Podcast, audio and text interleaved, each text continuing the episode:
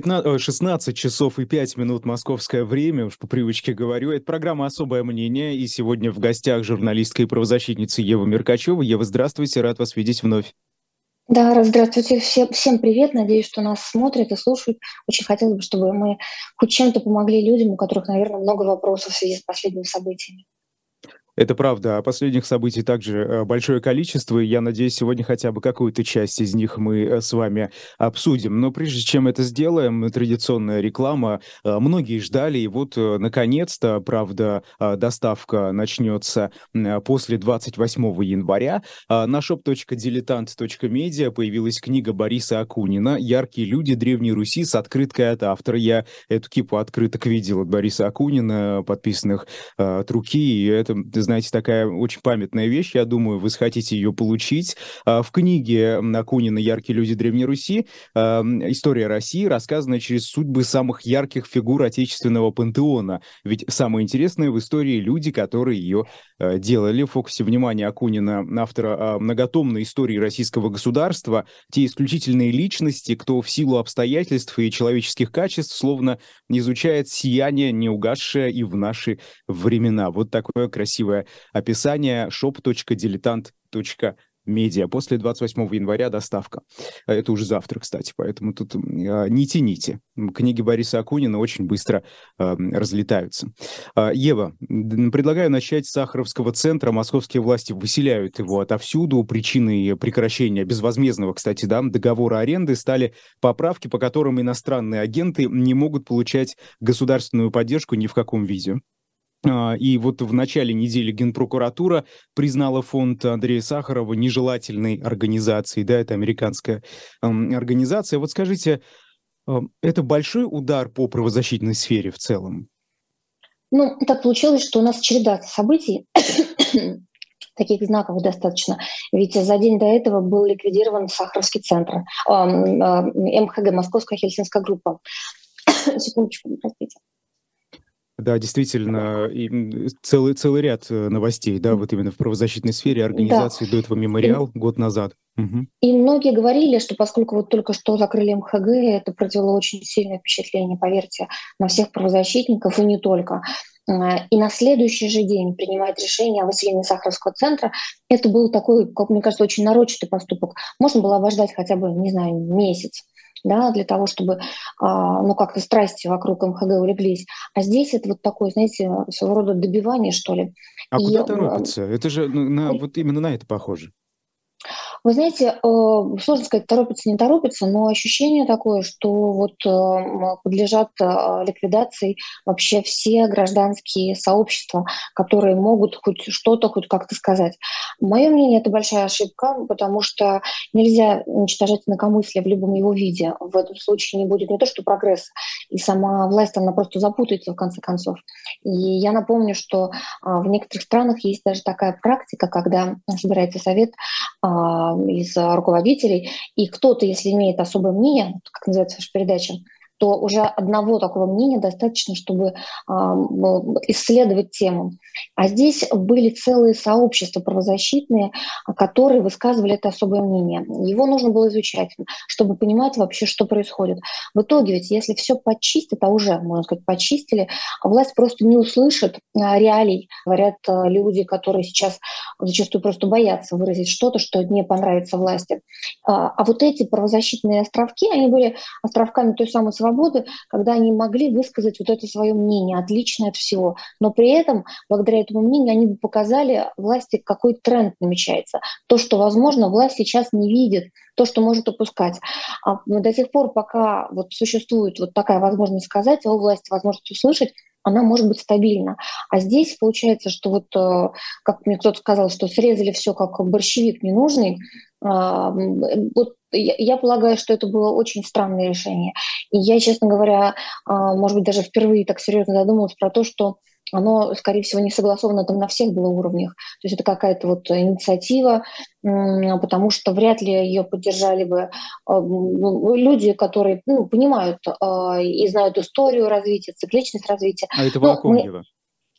ну, есть такие люди, я не буду сейчас имена называть, но они есть, и которые даже в разговоре, в приватной беседе с ними, они не понимают, вот как, какая нужда была вот именно сейчас уничтожать МХГ, а затем сразу же вот забирать все помещения Сахаровского центра, зная, что это вызовет много вопросов, и зная, что это вот та самая вот страничка в истории, которая, ну, не, не самая приятная, скажем так.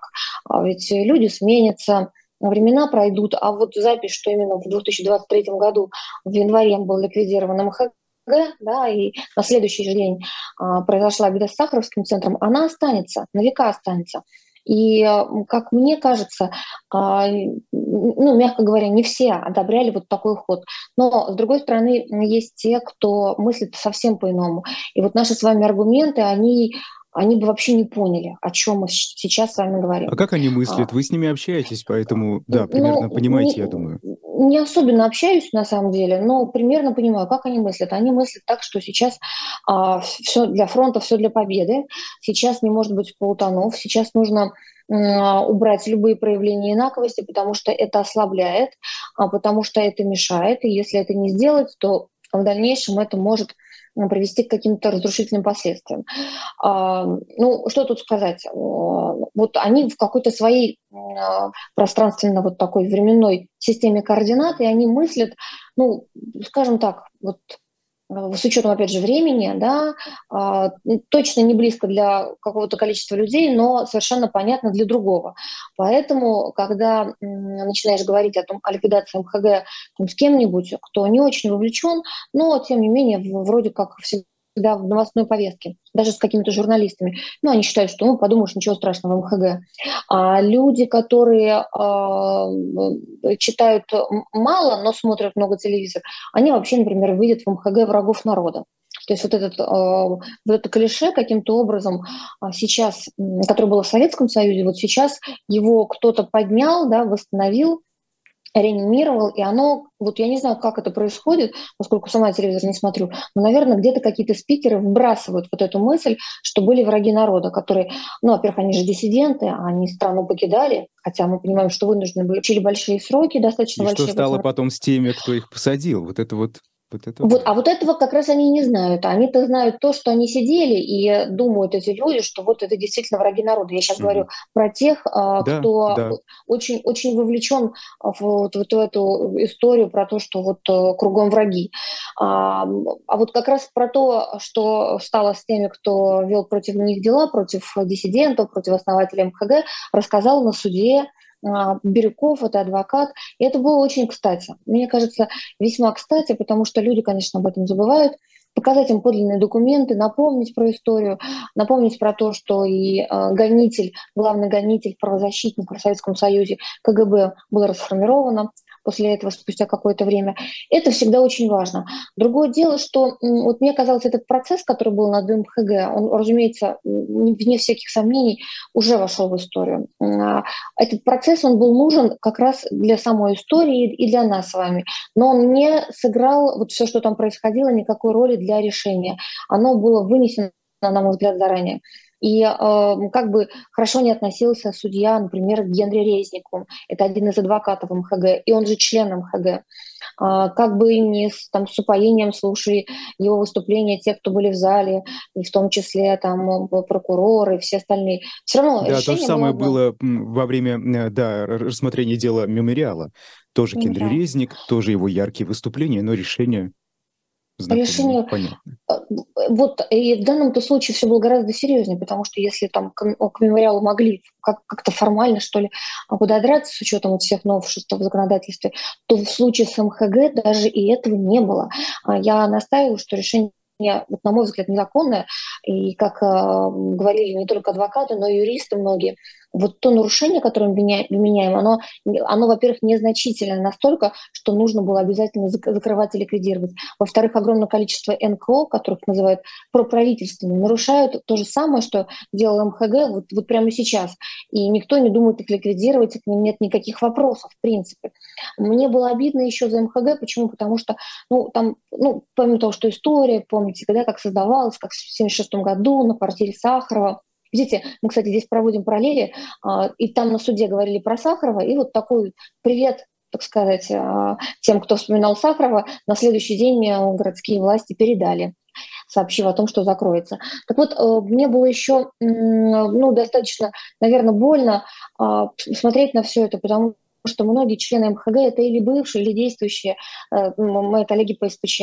Там ведь э, был и, э, и сейчас является у нас Александр Верховский, большой умница, Николай Сванидзе, а, потом ну, огромное количество, Юрий, э, наш юрист, который в свое время возглавлял всю юстицию Москвы, забыла, как фамилия, простите. Ну, переживаю просто. Вот я когда говорю про МХГ, я переживаю. Вот честно, мне казалось, вот, ну, есть что-то такое, вот, что трогать нельзя вот святое. И МХГ мне представлялось mm-hmm. таким. И я не помню, чтобы МХГ какие-то резкие высказывания делали, чтобы они от своего имени что-то такое говорили от имени всей организации, что противоречило бы. Нет, они просто выполняли какие-то будничные сейчас, не знаю, э, для тех людей, которые, которые ощущали, что они подвергаются гонениям, даже еще не будучи арестованы, Ева, но уже, да, да. переживаю. А ведь, э, вы понимаете, вот вы пишете у себя в телеграм-канале, да, а ведь история не заканчивается днем сегодняшним, вряд ли нынешняя власть хотела бы, чтобы в прошлом была такая печальная страница, как вы пишете про Хельсинскую да. группу. А, вы знаете, вот, а ведь действительно, если а, э, правозащитная организация, ну, она не всем россиянам известно, давайте смотреть правде в глаза, да, не все о ее существовании даже знают, и тем более э, следят да. за ее деятельностью, но таким, такими действиями власть сейчас привлекает внимание к правозащитникам, Конечно. как, как вот будто это... вставляет палки в свои собственные колеса. Зачем это? Как будто, вот это удивительное дело, потому что действительно вы правы совершенно. Ну, знал достаточно узкий круг людей. Это обычные историки, это журналисты, это правозащитники, то есть люди, вовлеченные в тематику и которые знали саму историю развития правозащиты в нашей стране и всего того, что с ней было.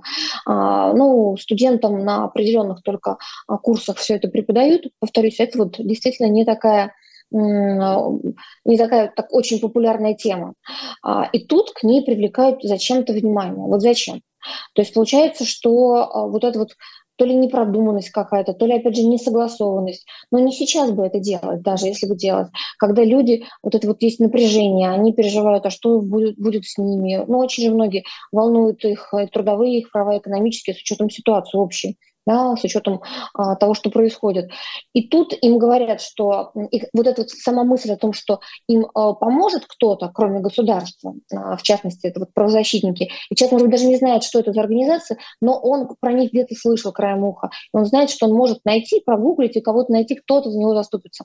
А тут он сейчас слышит с экранов там, телевизоров, да, и из газет читает, что больше помочь некому, что вот, э, вот эти вот независимые организации – они закрыты.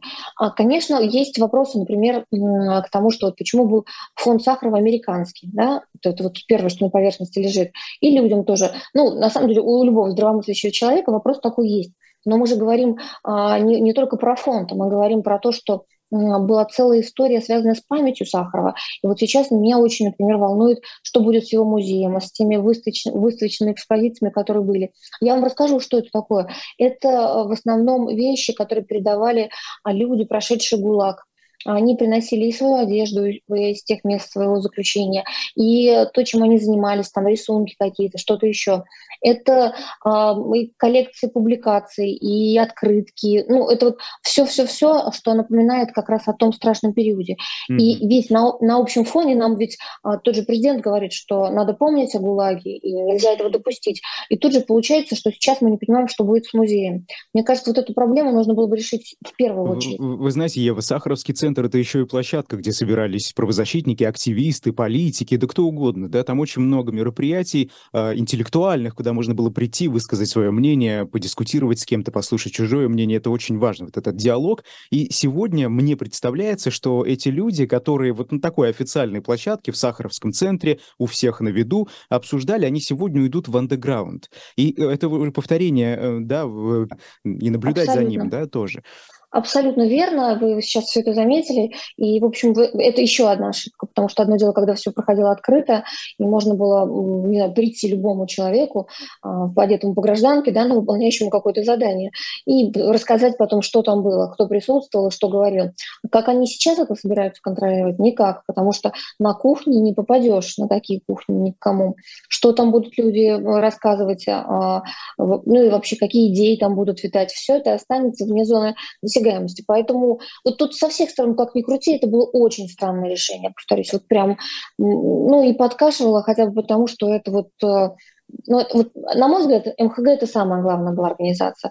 Вот что бы там ни говорили про другие, не умаляя их значимость, но именно московская хельсинская группа со всей вот этой ее историей, с тем, как она образовалась, что было, и, конечно же, с Людмилой Алексеевой, потому что мы ее все помним. Я-то ее вот еще за руки держала, mm-hmm. я помню на день рождения Андрея Бабушкина, говорила ей что-то, что-то она отвечала, хотя уже была совсем старенькая. То есть это вот э, все, вся история, которая вот была на глазах. А, нам в чате, мне кажется, справедливо все-таки э, говорят, что э, Хельсинская группа и другие правозащитные организации все же, они вот де юра да, э, ликвидированы, но де-факто продолжают свою работу, эти правозащитники никуда да. не делись, эти люди, которые все, все же, несмотря вот на такие палки в колеса, да, ограничения, продолжают заниматься своим делом важным. Ева, вот вы а, состоите в Совете по правам человека, вы общаетесь с правозащитниками, с разными, в том числе и э, провластными. Сегодня остались ли какие-то действенные правозащитные инструменты, э, легальные, да, которыми можно воспользоваться, защитить права людей, особенно если нарушаются их политические права? Вот самое острое. С политическими правами а, считаю, что не осталось, вот честно вам скажу. А, это мое такое убеждение, но для этого было сделано все возможное, и, наверное, в ближайшем будущем ситуация вряд ли изменится. А, что касается по всем остальным правам, трудовые права, да, права там а, связанные ну, со многими разными сферами, здесь есть инструменты, и в том числе достаточно действенные, и, а, как вы говорите, вот провластные правозащитники, они зачастую ну, как бы имеют, поскольку такое хорошее взаимодействие с а, государственными институтами, могут решать какие-то истории. А, это, это, хорошо, это хорошая новость. Другая новость, что когда а, происходит то, что сейчас происходит, в том числе провластные правозащитники начинаются придерживать, придерживаться позиции, что сейчас не время, и это не самое важное потому что все для фронта, все для победы. И эта история про что? Это история про то, что жизнь отдельного человека, она обесценивается все время в, в сравнении с тем, что происходит там, то в городе, то в стране, да, то в мире. А кажется, что его благополучием этого человека, его свободой, его жизнью даже можно пожертвовать, потому что это отдельный человек человек. И получается, что вот э, история истинной правозащиты, она ведь строилась на защите конкретного человека, не круга лиц, уж точно не государства. Правозащита — это не про это. А нам говорят, что мы должны как будто бы вот, вот здесь изменить а, курс, вектор и, и, человеку. Да? А тут вы поможете государству, а государство потом позаботится обо всех остальных. Ну, вот такая позиция. А, ну, те люди, как я уже говорила, которые подобно транслируют, у них вот своя система координат, а у нас она другая. Почему? Потому что мы-то как раз с этим конкретным человеком все время взаимодействуем. Он к нам приходит. Вот он приходит, он смотрит в глаза, какая-нибудь мать, да, там, которая говорит, сына посадили, или, не знаю, там, жена, которая рассказывает, что, что с мужем что-то случилось, там, незаконное, ну и mm-hmm. так далее. Там масса mm-hmm. всяких историй. Человек, который говорит, с работы выгнали за то, что он что-то ну, там произнес, даже не написал, а произнес он ему говорит, что ему кормить не, нечем. Ну, и вот и в, этих историй, их во всех сферах, их да, очень много. много. И вы пишете об этих историях в своем телеграм-канале. Да. Ну, а как, как мы можем... Да, да, спасибо. Вот как вы себе представляете, а мы можем сказать такому человеку, ну, твои права нарушены, да, вот несправедливо с тобой поступили, но ты потерпи, потому что это же государство сделало, а государство защищает mm-hmm. большой круг. Mm-hmm. Это же, понимаете, абсурд. Поэтому в нашей системе это не действует. Mm-hmm. А, следующая громкая история. Накануне Генпрокуратура признала издание «Медуза» нежелательной организацией. А, ведомство считает, что оно представляет угрозу основам конституционного строя и безопасности России. Ну вот как э, фонд Андрея Сахарова, да, та же самая формулировка. а, по закону теперь сотрудничество с изданием, причем сотрудничество в широком смысле этого слова, даже там комментарии дать, это теперь угрози, э, грозит э, преследованием административным и уголовным.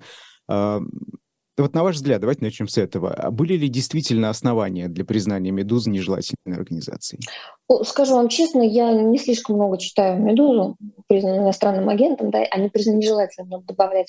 Но а, некоторые некоторые материалы, которые были по моей тематике, я постоянно отслеживаю, например, то, что э, в СМИ выходит, касающиеся заключенных и вербовки заключенных. Некоторые материалы были действительно хорошо сделаны и достаточно объективными. Вот, поэтому я могу только с этой точки зрения сказать. Но э, что бы то ни было, кто-то может любить «Медузу», кто-то не любить, кто-то, может быть, говорить, что вот ее владельцы иностранцы.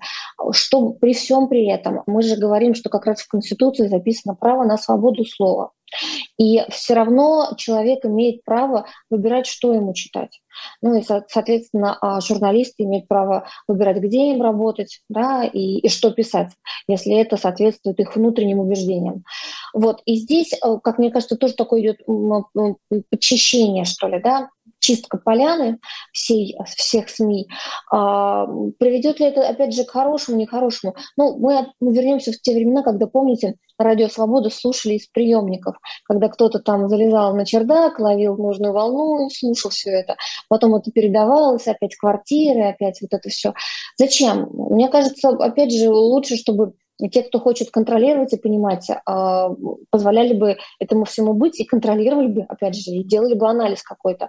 А, есть э, способы, которые прекрасно применяются, это давать там контраргументы. Но что-то, допустим, выпустила «Медуза», что считается, ну, в общем, подрывающим доверие да, какому-то институту власти. Вот про, про что-то они написали.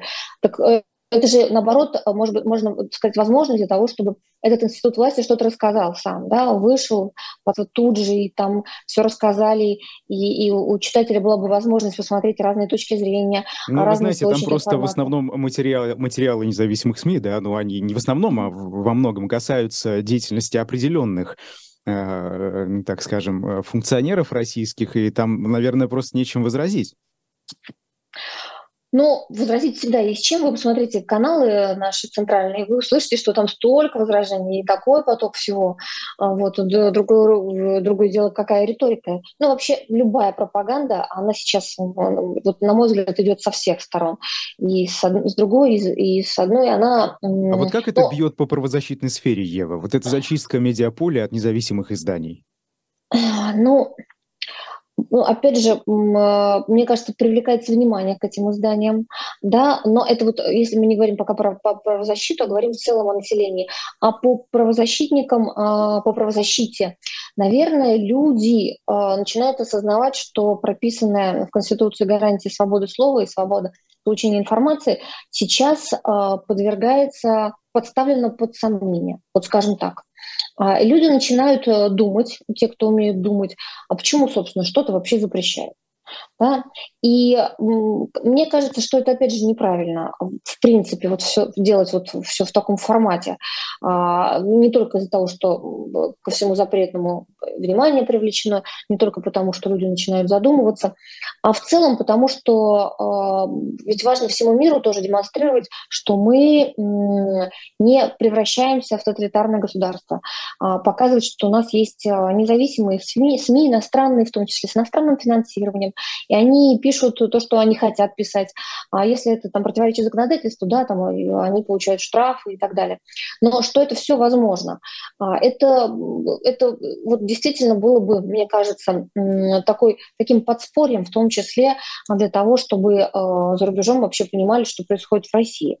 А, я имею в виду, зная, что там есть разные СМИ, а, там иностранцы думают, ну, все в порядке. Там, значит, не, не все так страшно, как показывает какая-то одна пропаганда. Не знаю, там, будь то угу. украинская или американская. Ну вот, э, Ева, тут же еще такой достаточно глобальный вопрос, проблема точнее. Да, Генпрокуратура принимает решение, кого называть нежелателем, то бишь запрещать полностью деятельность, а, а не суд. Генпрокуратура. Это как? Это вообще почему?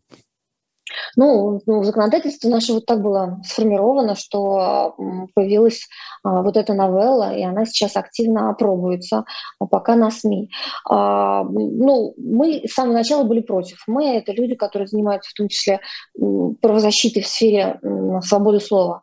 А, мы сразу сказали, что это опасная тенденция, что так прокурор может, вот мало ли что ему в голову придет, да, потребовать признать кого угодно. Сегодня им кажется, что вот это издание прекрасное, оно лояльно, а завтра что-то ему показалось прокурору, и вот он уже признал нежелательным.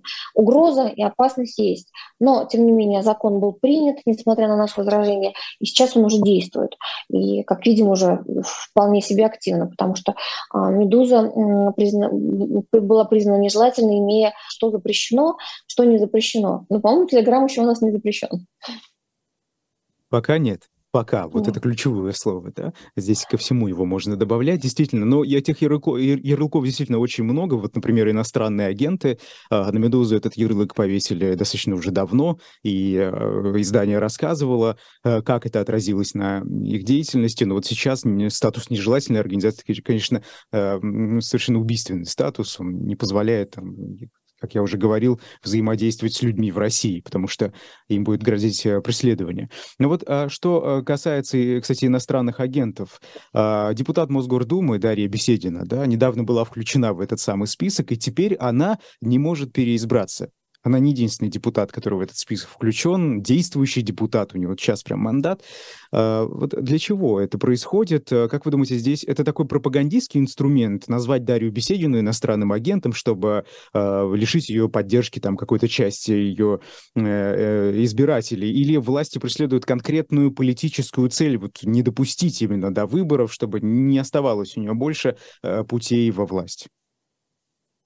Ой, я думаю, тут может быть комплекс целый э, целей и задач, э, но что, во-первых, тут высвечивает? Высвечивает эта история, что э, все-таки выборы в Мосгордуму прошли такой, таким образом, что какое-то количество независимых кандидатов смогли туда попасть, а, не связанных с властью и не выражающие только ее позицию.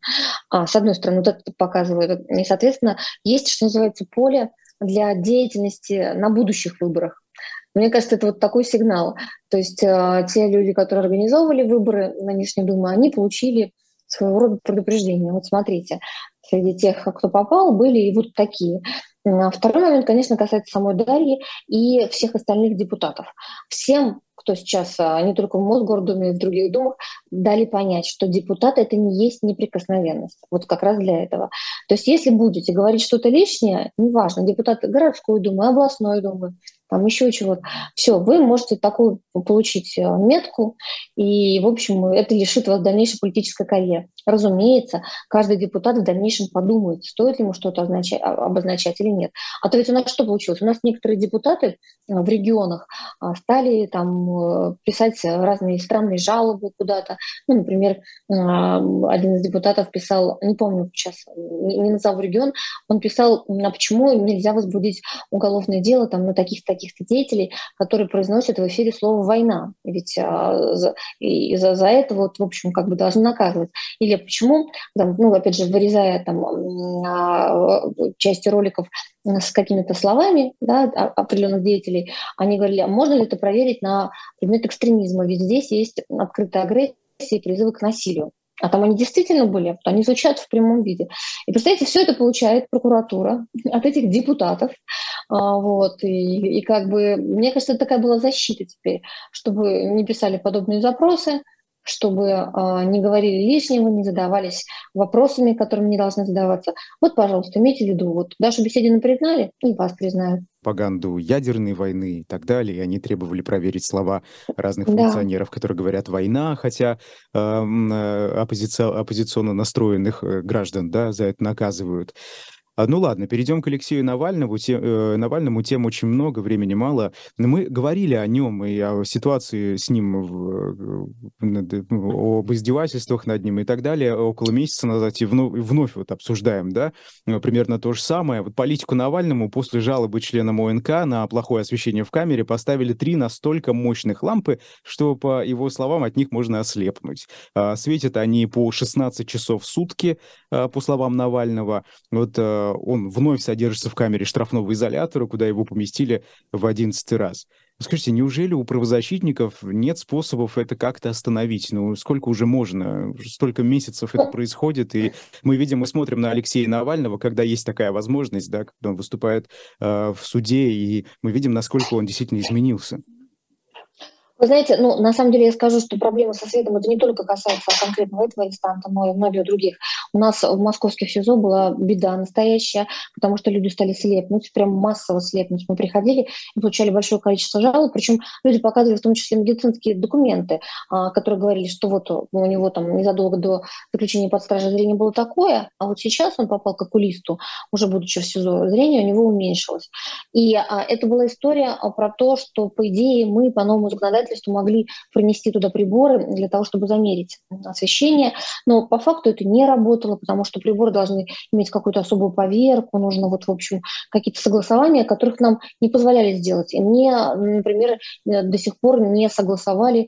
А, я хотела, чтобы мне распечатали фотографии из жутких камер матросской тишины, где мы были. Я просила это зафиксировать, и мы имеем право на это. Но вот, в общем, до сих пор я не получила никаких, хотя законом, повторюсь, предусмотрено. Так так и случай в него. А я бы не стала здесь говорить, что слишком много возможностей у члена ВНК. Мало, потому что а, есть формальные причины и поводы там, не дать даже вот в такой мелочи, как освещение, казалось бы, навести порядок. А, однако мы понимаем, что это, вот, ну, конечно же, это очень странная история. Выглядит, вот если мы читаем то, что он пишет, да, выглядит как издевательство. Сначала было тускло, потом слишком ярко. На, вот получи, типа, если ты жаловался. Но есть же стандарты, есть нормативы. Более того, Росздравнадзор, его территориальные органы имеют право заходить и проверять, насколько они соблюдаются. Правда, честно скажу, я еще не видела заключенных ни в одной камере, которые бы сказали, что к ним приходили специалисты такие, замерили освещение. Это проблема, проблема важная. И хорошо, что... Ева, когда... это очень странно. Э, то есть это явление массовое, да, вот это яркое освещение. А зачем? Оно зачем либо тускло, а, оно либо тусклое, либо яркое. И чаще всего оно тусклое, чаще всего недостаток света. Но потерять зрение можно как от одной ситуации, так и от другой. Света должно быть ровно столько, сколько полагается по нормативам. А, поэтому, э, если мы говорим про московский СИЗО, там зрение теряют чаще, когда оно тусклое потому что везде там лампочек не хватает.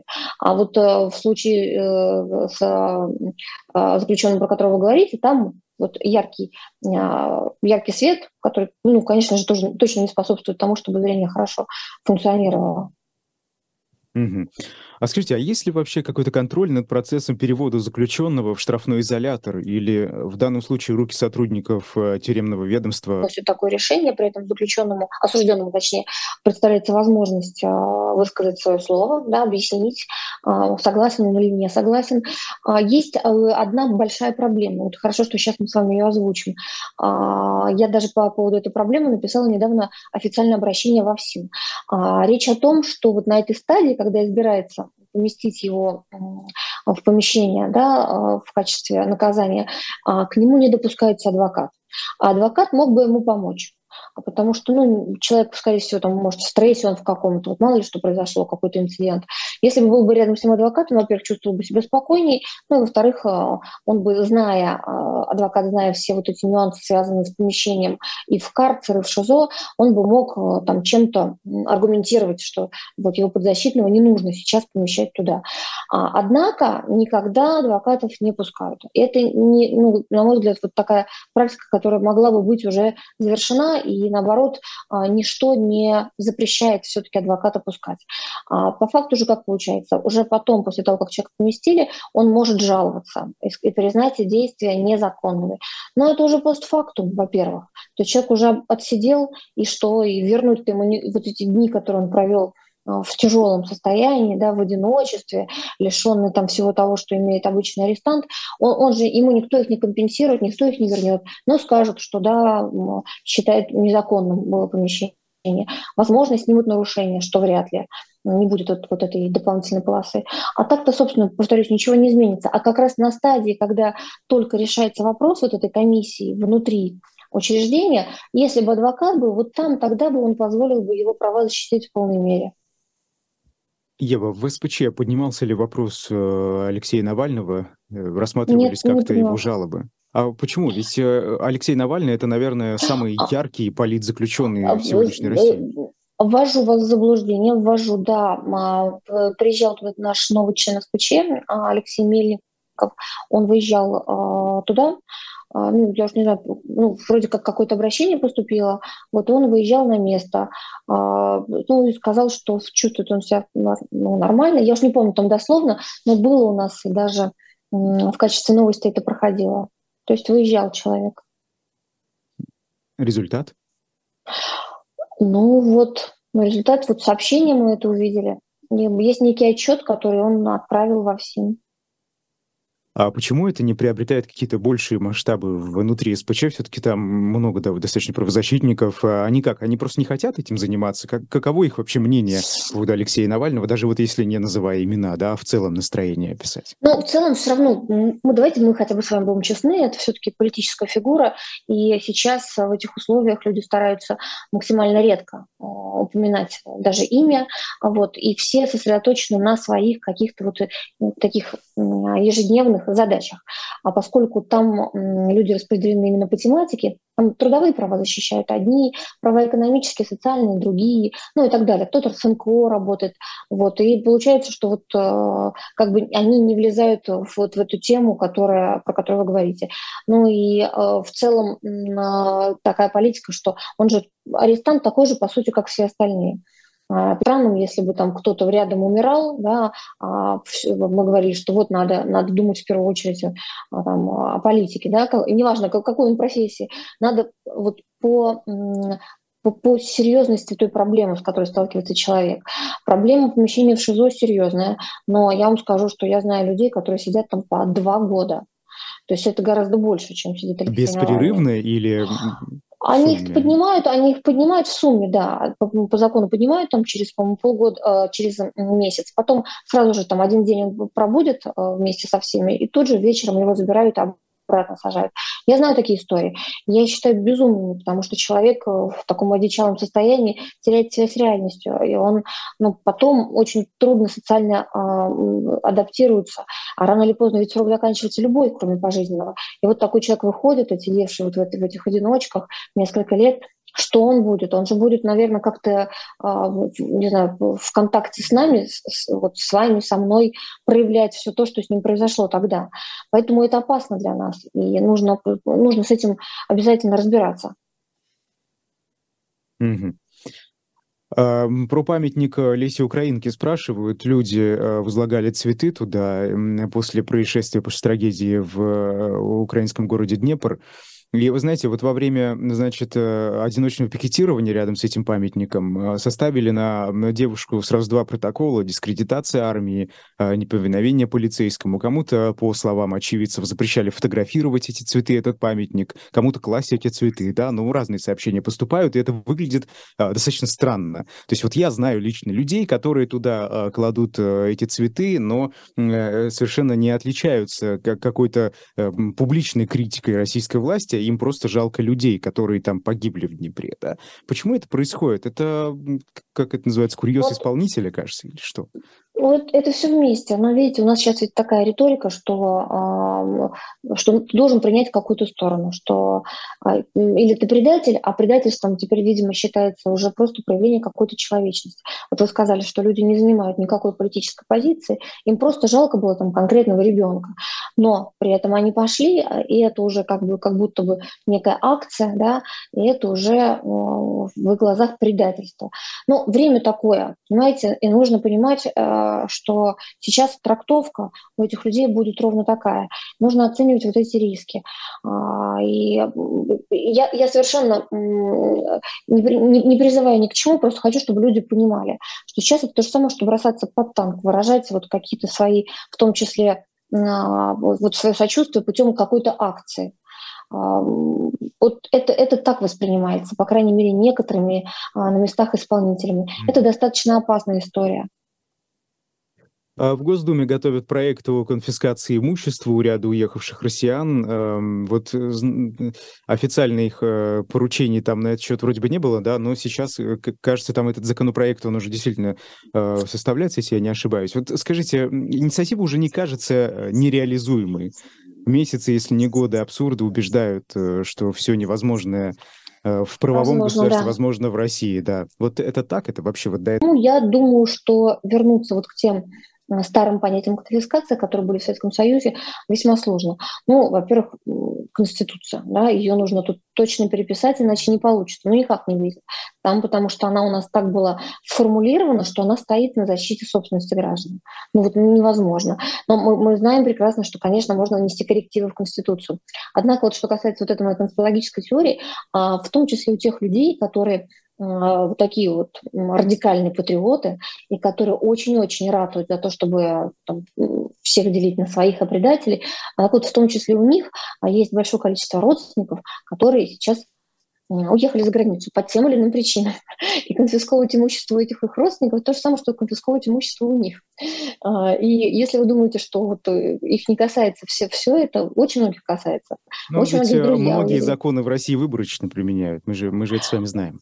И здесь а, тоже, что им Другой момент, возможно, возможно, но тогда будем надеяться только на Конституцию. Мне кажется, в данных условиях она наш главный спаситель и гарант. Вот я на нее уповаю. Я считаю действительно Конституцию там настолько большой заслугой, и все, что там прописано, если оно бы исполнялось, мы бы жили, вот, поверьте мне, как в раю. Но я знаю всех людей, которые писали Конституцию.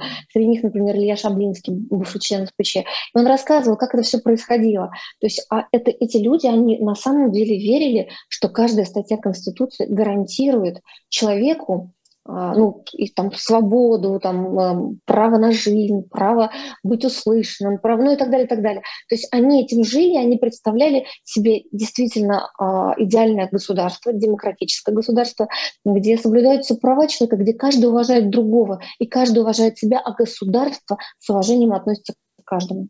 Ева, это вы сейчас э, про действующую, в том числе, редакцию или нет? Или все же про ту? Про, вы, вы удивитесь, я про действующую редакцию. Вот эта вот редакция, которая есть, она такая. Она замечательная. Вы почитайте да. любую, любой ну, пункт. Вы знаете, ну, например, это... ну, например, э, представители э, меньшинств. Да, это, конечно, сейчас некрасиво так называть, но вот ЛГБТ-сообщество. Да. Они нарушаются права? Ну, но это же не значит, что Конституция плохая. Она-то хорошая, она как раз защищает права всех, и в том числе быть такими, какими они хотят. Или вы имеете в виду сейчас уже вот про те новации, Нет, но ну, у нас в Конституции написано, что брак – это союз между мужчиной и женщиной. Ну вот просто но это... то, что в голову пришло, да, там можно еще… Да, но это, во-первых, во-первых, а, вот эти изменения были внесены недавно. А, соответственно, те авторы Конституции, которые ее писали… Ну вот я поэтому и спрашиваю, прописаны. про какую редакцию да. вы говорите. Если а, про редакцию поняла, да. 2020 года, то то Все, да. Тогда, тогда я вас поняла. Ну, вот э, государство сейчас видит угрозу во всех этих э, ЛГБТ-сообществах. Э, на самом деле, вот честно, чего, чего не хватает мне? Да, как, и как журналисту, как правозащитнику. Мне не хватает исследований, которые бы показали, что вот в России а, там раньше было, там, не знаю, 5 геев на всю страну и лесбиянок, а потом а, из-за вот пропаганды, из-за того, что там, что-то происходило, их стало там 5 миллионов. Таких исследований нет, по-моему, и никак они не ведутся. То есть нет обоснования?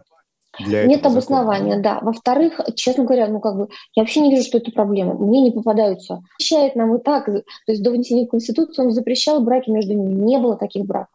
А, были единственные браки тех людей, которые а, поменяли пол, да, и стали уже по документам представителями там, другого пола.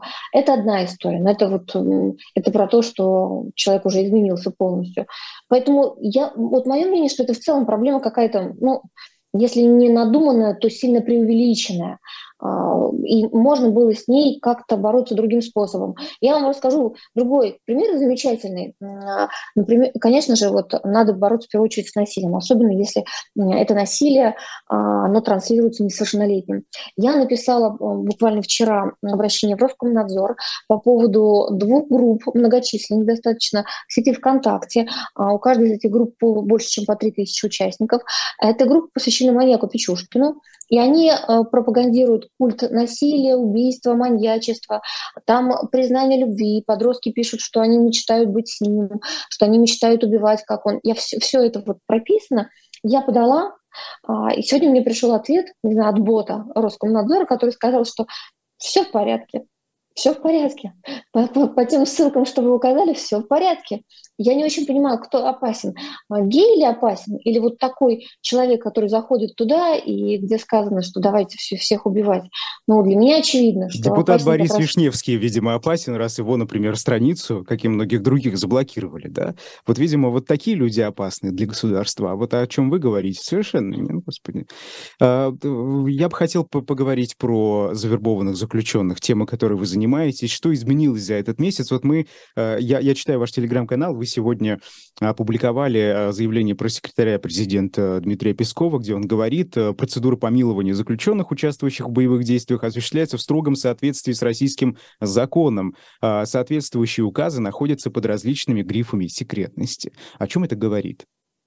Это говорит о том, что э, мое предположение, высказанное ранее, что все те э, осужденные, которые попали на СВО, что они были помилованы, прежде чем их вывезли из колонии. То есть они уже стали свободными людьми. А это, почему я к этому выводу пришла, это объясняется тем, что начальники, в принципе, их отпускают. отпускают. Ну, представьте, какой начальник учреждения смог взять так вот человека куда-то в никуда отпустить? У него должен быть документ некий на руках, который бы говорил, что это в рамках закона. Иначе к начальнику будут претензии. СВО закончится да, рано или поздно и у него спросят, а где, где твой такой-то заключенный, который у тебя вот должен находиться под опекой, под твоим надзором, и что он ответит. Поэтому это должен быть очень был серьезный документ. А, это раз. Во-вторых, те родственники, с которыми я связалась, а, первой группы а, осужденных, которые пробыли на СВО 6 месяцев, то есть контракт свой полугодовой отслужили, они рассказывали, что видели документы, и там было написано именно помилование вот это слово помилование. Вот из чего я сделала вывод, что они вот э, оказались уже свободными людьми. А, скорее всего, им просто эти документы выдали уже после того, вместе с паспортами, после того, как они а, срок свой контракт свой отслужили, вот, но формально они были свободными людьми. А, понимаете, тут на самом деле... А, Скажите, чтобы... о чем это говорит? Вот просто я не совсем понимаю это. Ну хорошо, мы зафиксировали, их помиловали. Что? Это, что а, а это как-то узаканивает этот процесс вербовки заключенных и отправки в зону боевых действий? Ну вот, вот, вот де юра, вот, если смотреть. Но если мы, получается, де юра они были свободными людьми, то заключался контракт между свободным человеком, который сейчас на улицу уходит, и ВЧК. Все, они могли делать все, что хотят. Какие вопросы? Ну, вопросы к ЧВК, Да, ну вопросы, да. Хорошо, а вы, говорите, что общались э, с теми, э, у кого контракт уже полугодовой завершился, и вот получается это как раз ответ. В, месяц назад мы с вами обсуждали, что происходит с заключенными, когда они покидают зону боевых действий. Получается, сейчас уже есть какая-то информация, да? Вот куда они уезжают, они а, начинают Ну, обычную жизнь или как? вот та группа, которая была первая, я так понимаю, освобожденных, а, она достаточно малочисленна, 24 человека. А, это в основном группа, состоящая из а, арестантов, которые были в, одном из, в одной из питерских колоний. Санкт-Петербургской области. И вот они, Яблоневка, если не ошибаюсь, и вот они, ну, они все приехали домой, у каждого там из них, конечно, своя собственная история.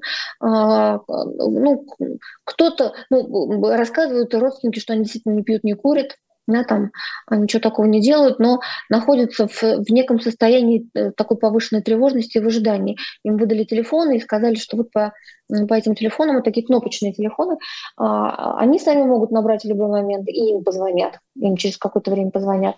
И, опять же, судя по словам родственников, а, те э, люди близкие, которые вернулись, собираются обратно прийти туда.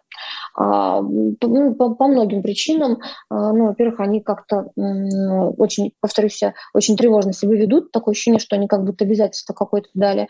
Во-вторых, а, кто-то не представляет себе жизнь на воле они просто не знают, что они будут делать.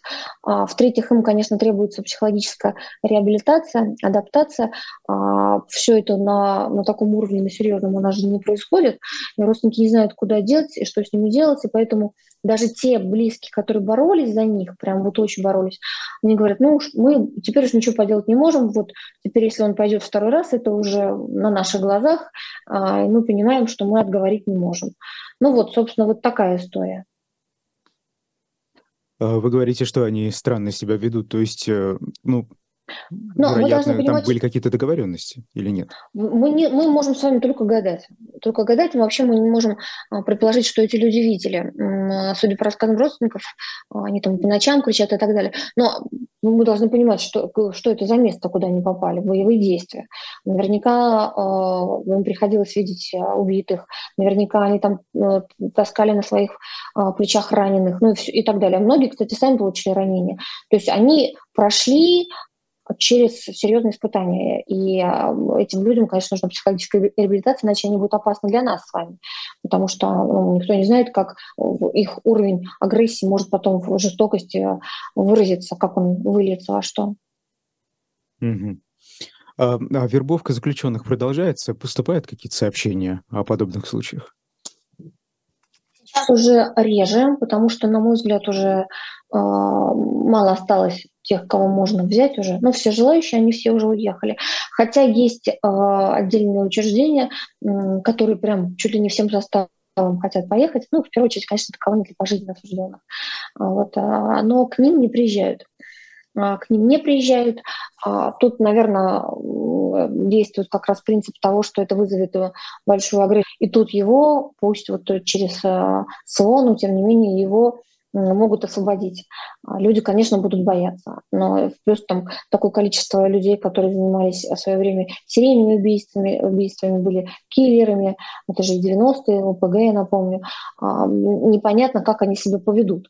Многие сидят много лет. Вот представьте, человек сидел, например, 30 лет. Он был каким-то лихим бандитом в те самые 90-е, попал, и он сидит. А, ему сейчас, например, не знаю, 50, да? И он, он, в принципе, достаточно мог для того, чтобы опять участвовать. Но что, кто его знает, что он будет делать, если ему дать в руки оружие. То есть это достаточно опасная история. Поэтому э, именно в эти колонии не приезжают с вербовкой. Но мы в любом случае получаем сообщения периодически о людях, которые творят э, что-то за пределами боевых действий, да, поля боевых действий, которые были завербованы. Ну ладно. Да. А, слушайте, что, что известно? У нас мало времени. Что известно о мобилизованных? Как у них э, обстоят сейчас дела? Потому что, как вот кажется, как, как мне кажется, в медийном пространстве стало меньше жалоб от них на некачественную экипировку и так далее. Почему? Что изменилось? Сложно сказать, вот честно, потому что я небольшой специалист в этой теме. У нас там есть целые люди, которые, ну, люди, которые целое направление удерживают, и э, вот все эти жалобы от мобилизованных они собирают. Мне кажется, стало быстрее решать все эти проблемы государства, в том числе на самом низовом уровне. А, поставлена такая задача, то есть появляется проблема, тут же ее решить. Вот у меня, по крайней мере, сложилось такое впечатление, потому что так или иначе все равно и ко мне периодически попадали какие-то вопросы, обращения, сейчас их вообще нет. Уж не знаю, с чем mm-hmm. это связано, вот, мне кажется, да. именно с этим. Ева, и у нас полминуты есть. Вы да. анонсировали выход э, своей книги в Телеграм-канале. Расскажите. Ой, спасибо большое. Я анонсировала выход рассказов. А, это такие тюремные репортажи, рассказы основаны на реальных событиях, но которых не напишешь, и где фамилии нельзя, конечно, рассказывать. А, и с концовкой, которую я, может быть, где-то там приукрасила для того, чтобы они несли доброе. А, и вот эти рассказы, современные притчи, мне кажется, в наш тяжелый период они людям помогут верить, что все обязательно закончится хорошо, и что можно искать свет и поддержку, и веру, опираться на веру даже в таких условиях, в каких мы находимся находимся сейчас. Когда выйдет? В этом году, в этом году. Вот, надеюсь, скоро, ну, что ж, на днях. Да, да, ну в вашем телеграм-канале наверняка можно будет увидеть спасибо. анонс, когда эту книгу можно будет купить. Спасибо. Да, спасибо. Программа «Особое мнение». В гостях была э, журналистка и правозащитница Ева Меркачева. Сразу после нас вслух и эхо Маша Майерс. До свидания.